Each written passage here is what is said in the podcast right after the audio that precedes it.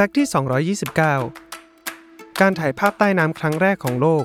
เกิดขึ้นจากความตั้งใจที่อยากให้คนทั่วไปได้เห็นภาพความสวยงามใต้ท้องทะเล โดยลูอิสโบเดน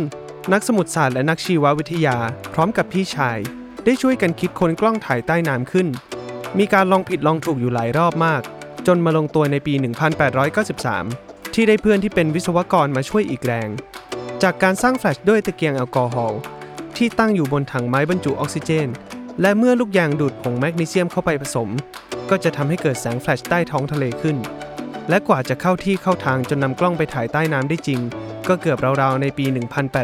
1899 หรืออีก 6 ปีต่อมานั่นเอง